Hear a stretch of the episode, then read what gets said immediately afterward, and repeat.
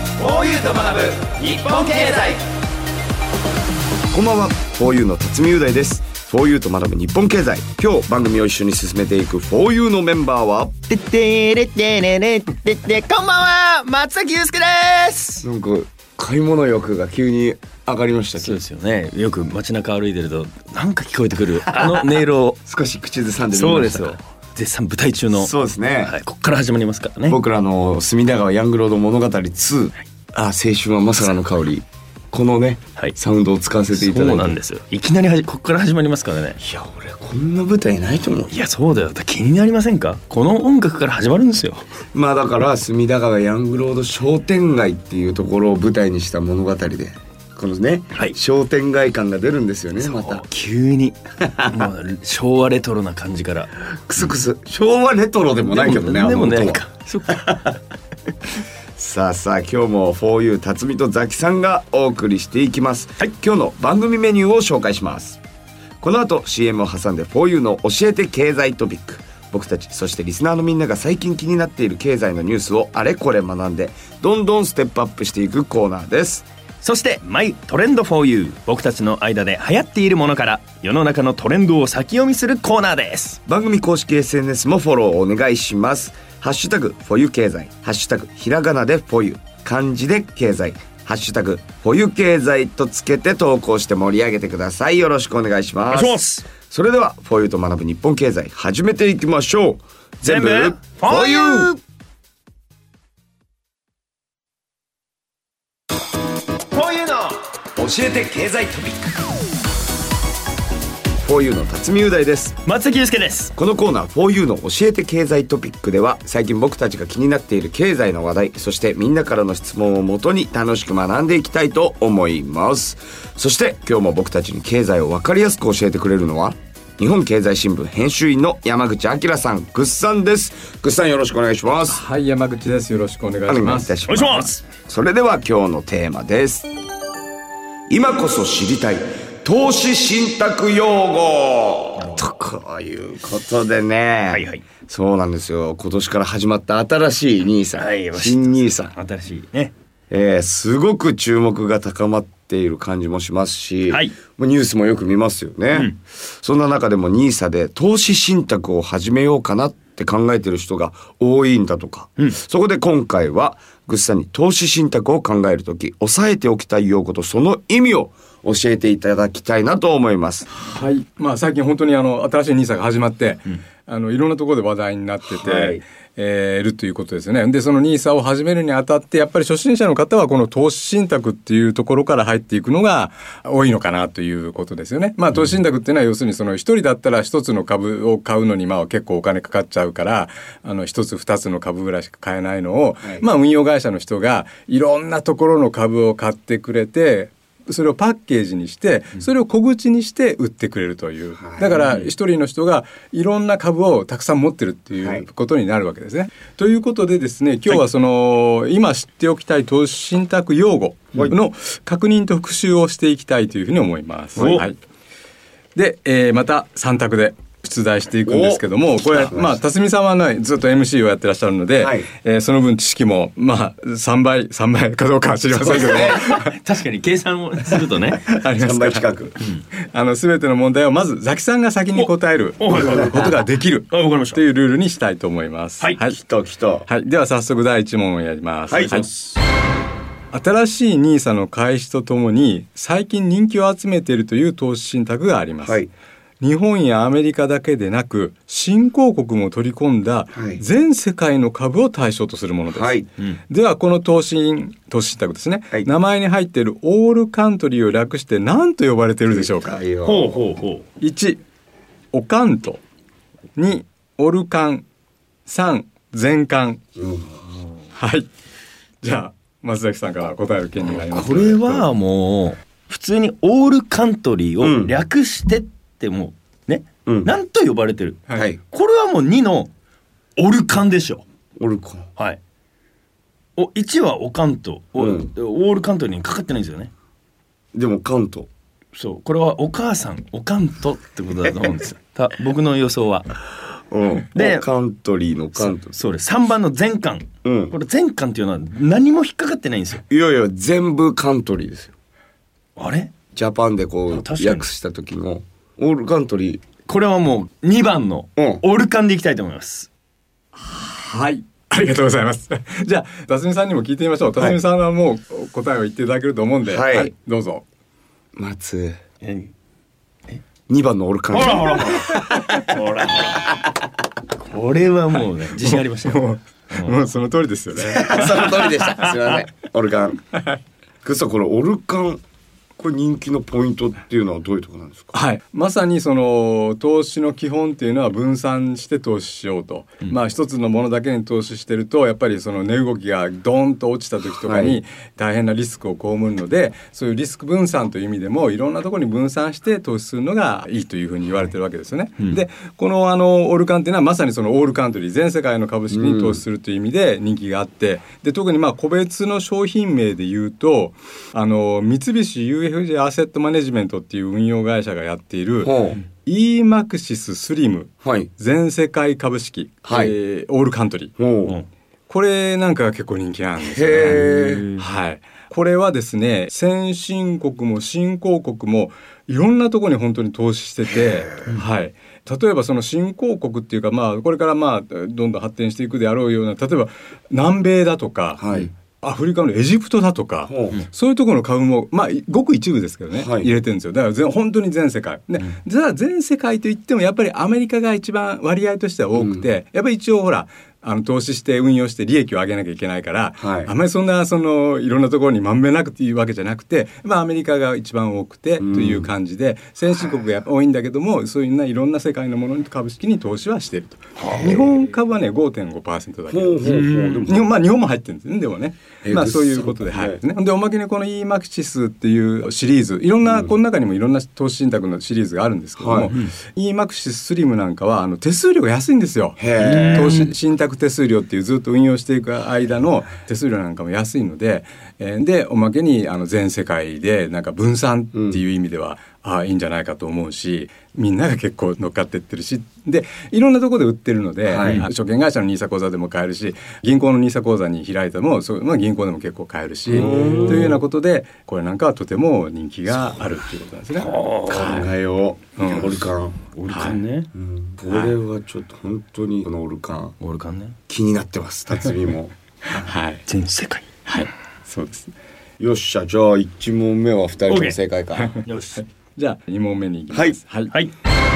ある国や株式市場を代表する株価指数との連動型の投資信託っていうのがあるんですけども、はいこれは何ファンドと呼ぶでしょうかはいはい1ボックスファンドはい2インデックスファンドはい3テックスファンドはい、はいではまた先行の松崎さんからお答えくださいはいこれは私松崎ですけどもやりましたね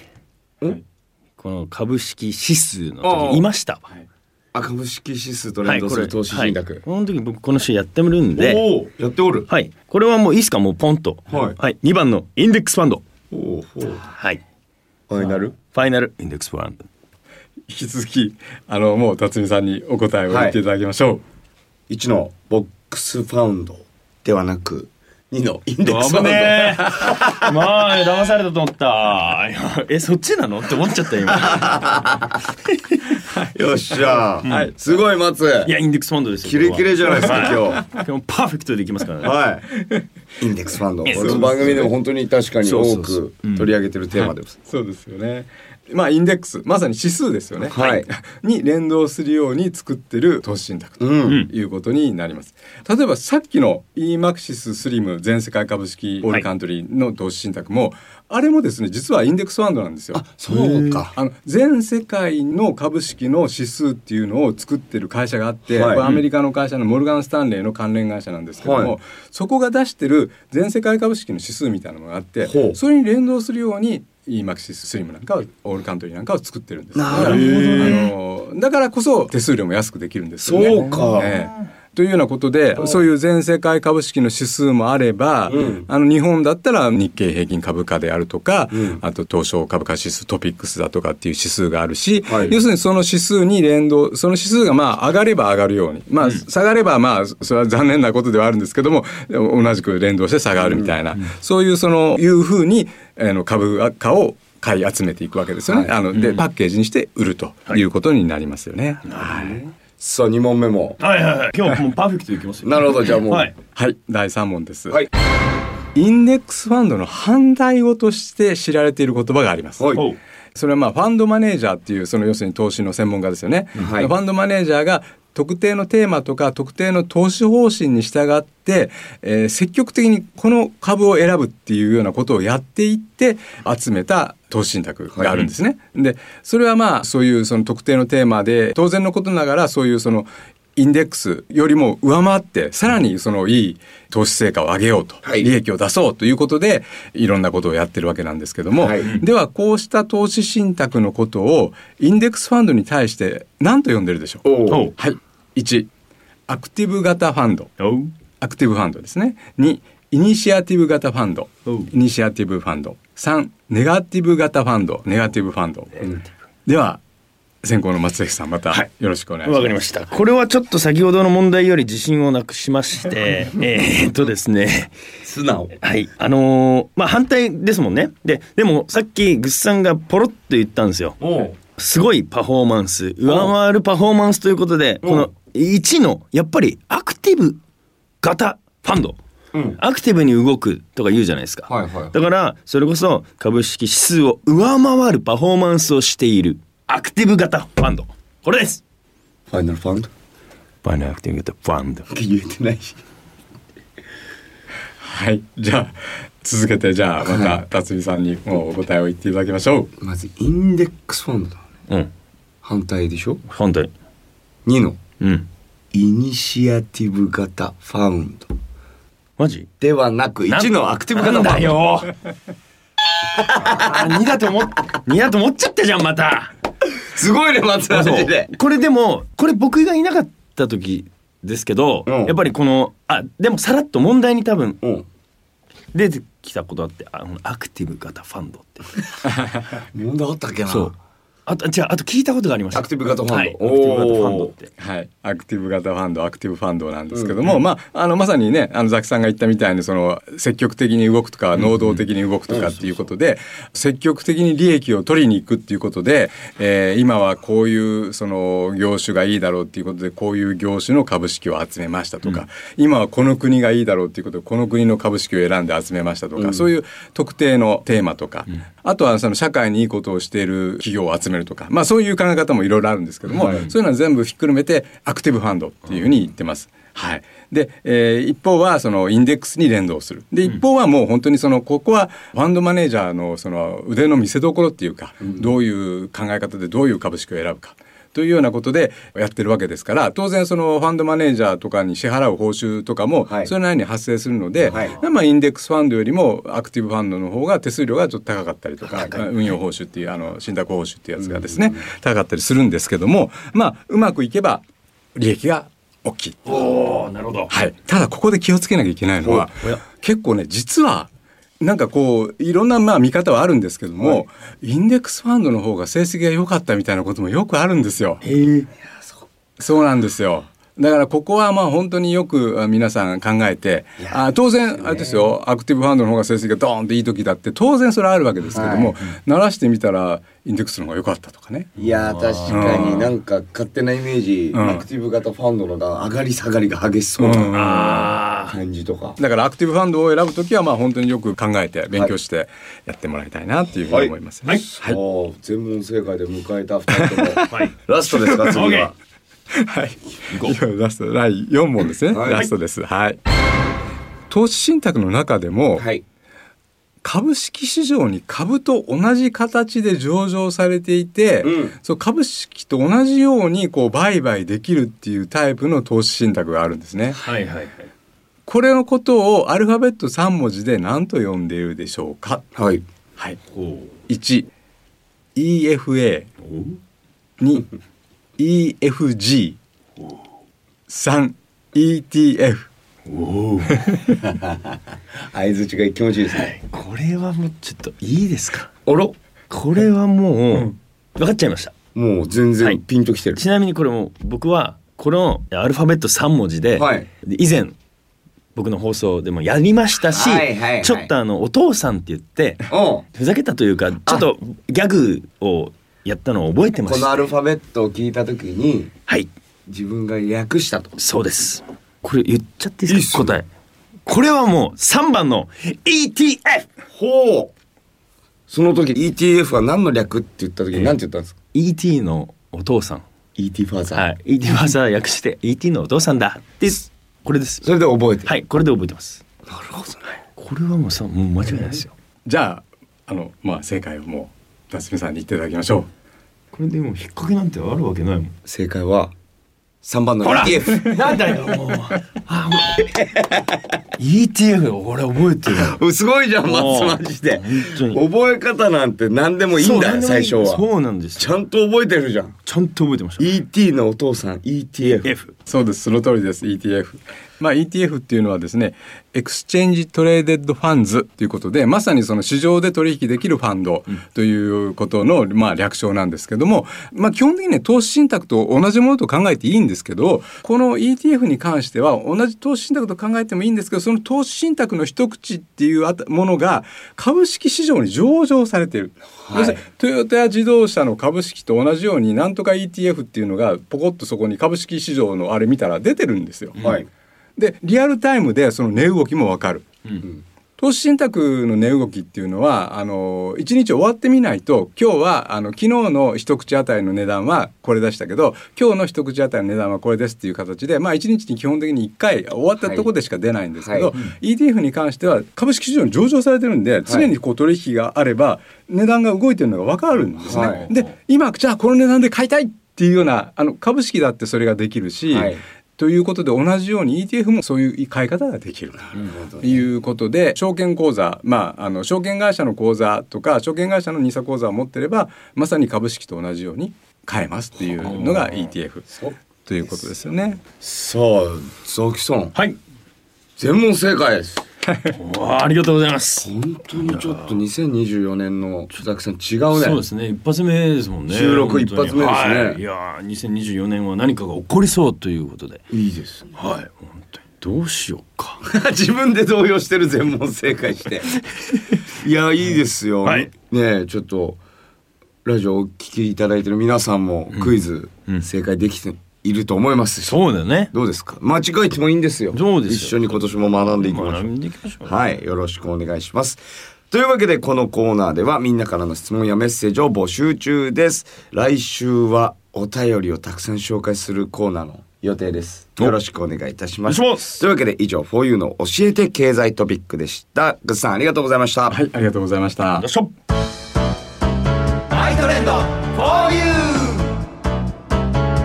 このコーナーでは 4U の目線から世の中のトレンドをいつも先読みしているのですが、あ何何ですか今日ははいちょっとグッさんにも引き続き参加していただき、え新しいとあるお便りをおお読みたいと思います。何何何気になりますねはい。こちらのお便りなんですが、はい私たちがやっているもう一つのラジオ、4U のピタラジ、おおピタラジはいはいはい CBC ラジオでやらせていただいてます。はいに送られてきたお便りはあななんです。はいはいはいははいいはい先日このお便りピタラジの方でもちょっと取り上げて、後日また取り上げた回があったんですけど、ありましたねはい。はいちょっとこれを今読みたいなと。おグッさんにちょっと持ってきました。おなんでちょっとグッさんいいですか急遽なんですが。はい。えー、というわけで熊本県のリッペちゃんからいただきました。はいこんばんは。毎週楽しく勉強ができる放送ありがとうござい ます。この時点で違和感だったんだね、今そうそうそうそうそうあっちでねあっちでは私は4年ほど前から積み立て NISA を利用していますたまに銀行のアプリで損益をチェックしているのですがプラス〇〇円って書いてあるから今はプラスになっているんだろうなくらいの認識で得しているのか損しているのかよく分かってないしえ評価金額やえー評価損益運用損益などいろいろ書いてあるけど正直どういう意味なのか全然分かっていません今更こんなことを聞くのはお恥ずかしい話ですがぐっさんに詳しく教えていただきたいですというお便りがちょっといいですか、これ完全にフォユ経済に送ってくれるお便りが違うラジオに来ちゃったんですよそうなんですよでもせっかくならねあそう確かにちゃんとぐっさんに聞きたいなとん思いまして、ちょっと急遽ですがこんなお便りが来てるんですけ どお答えいただいてもよろしいですかありがとうございます。あのーいやいろんなところにいろんなものがあの届いてて、りっぺちゃんがすみません。お便りありがとうございますありがとうございます本当にあのーぐっさんのいもうない番組にぐっさんに教えていただきたいと来たんでやっぱこっちに持ってそうですすよこれはちゃんと十分なお答えになるかどうかわかりませんけども。基本的にまあじゃあ投資信託をやられてるわけですよね。はいいで投資信託をそのまあ始めた時の一口当たりの評価額っていうのがあの評価価格,、価格っていうか評価金額っていうか、はいそういうのがありましてその時に一口いくらで投資してるかっていうのが、そこからどうなってるかなんですよね。はい自分が買った時点そうですよね、買った時点その時の評価額に対して今はどうなってるかによって、うんえーそれよりも増えてれば利益が出てるそれよりも減ってれば損をしてるっていうことになってるっていうことなんです、はいで自分が投資した時よりもプラスになってれば多分そのままプラスであの利益が出てますみたいなことになってるでしょうし、はい、評価損益っていうのは損の場合もあるし、まあ、益の場合もあるはいということで、そういうのが数字として出てくる、はいまあ、アプリにもよると思うんですけども、あると思います。であのーまあ見方分からなければそのあの銀行の人とかはもう本当に慣れたものですから、うんそのいろんな人銀行特に銀行でやってらっしゃるんですよね。そうですねたまに銀行のアプリでってそうですよね書いてあります銀行のアプリですからだったら、まあ、今銀行親切なので、はい銀行のアプリの見方みたいなものもどっかネットに出てるかもしれないし、まあなんだったら別に全然そのコールセンターみたいなところに電話したら、もう教えてくれると思います。で、まあ、証券口座に比べて銀行の口座の方が、はいあのあれなんですよそんなにあのなんていうんですか投資とかに慣れてない人が始めてる場合が多いと思うんですよ。やっぱりなるほどうん、だから銀行の人だってそういういろんな初心者の方の対応っていうのはものすごく慣れてると思うので、あのまあ気軽に本当にあの訪ねてえ見ればあのいいと思います。うん基本プラス〇〇円って書いてあったらまあそうプラスになってるってことでしょうね。運用損益とかもうん得して益が出てるってことですもんねで。あのーそれはまあ個別に見ていったらどうかわかりませんけど今でも全体い今現状で言えば、はい日経平均株価なんかも、あとそのアメリカの株式なんかも、ずいぶん上がってるんですよね。そうですよね、うんアメリカは下がると言われてたのに、まあ、毎日で見ていけば多少こうデコボコあるんですけども、結構上がり続けてるのでしばらく前に投資された方であれば結構な利益が出てるんじゃないかなと思いますけどね。いやーリッペちゃん、これはありがたいお言葉、そうだよねグッズさんの返答いただきましたよかったよかったいやーこれで多分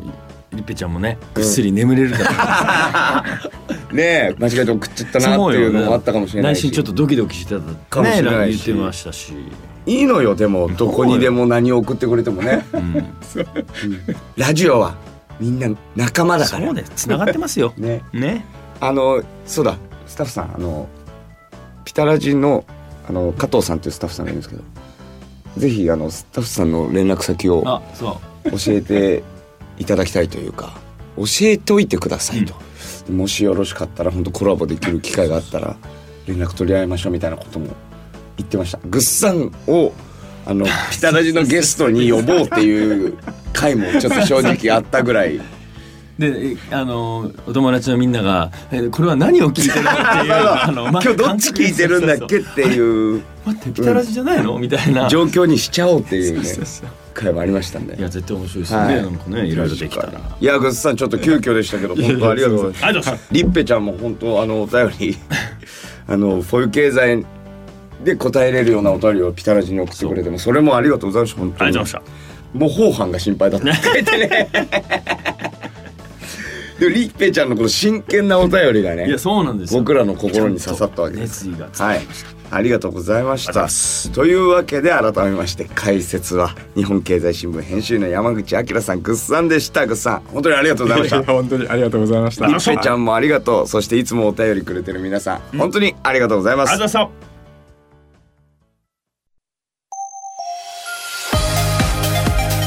したフォーユーがお送りしてきました「フォーユーと学ぶ日本経済」今日はちょっとクイズ形式でそうですね投資信託学んでいきましたけどまあすごかったいねやパーフェクトでしたよ迷いがなかったしいねや本当にねちょっとこんなこと言うのもなんなんですけど、簡単すぎたかなあらは本当いにちょっと簡単すぎましたねうわかっこいいなんか変わったね2024年はちょっともういいスタート切ってますからねパーフェクトで成功してますから確かにねこっからうなぎ登りじゃないですかねうんいやそこは龍にかけてほしかった立つ立つ 辰巳天井ですわお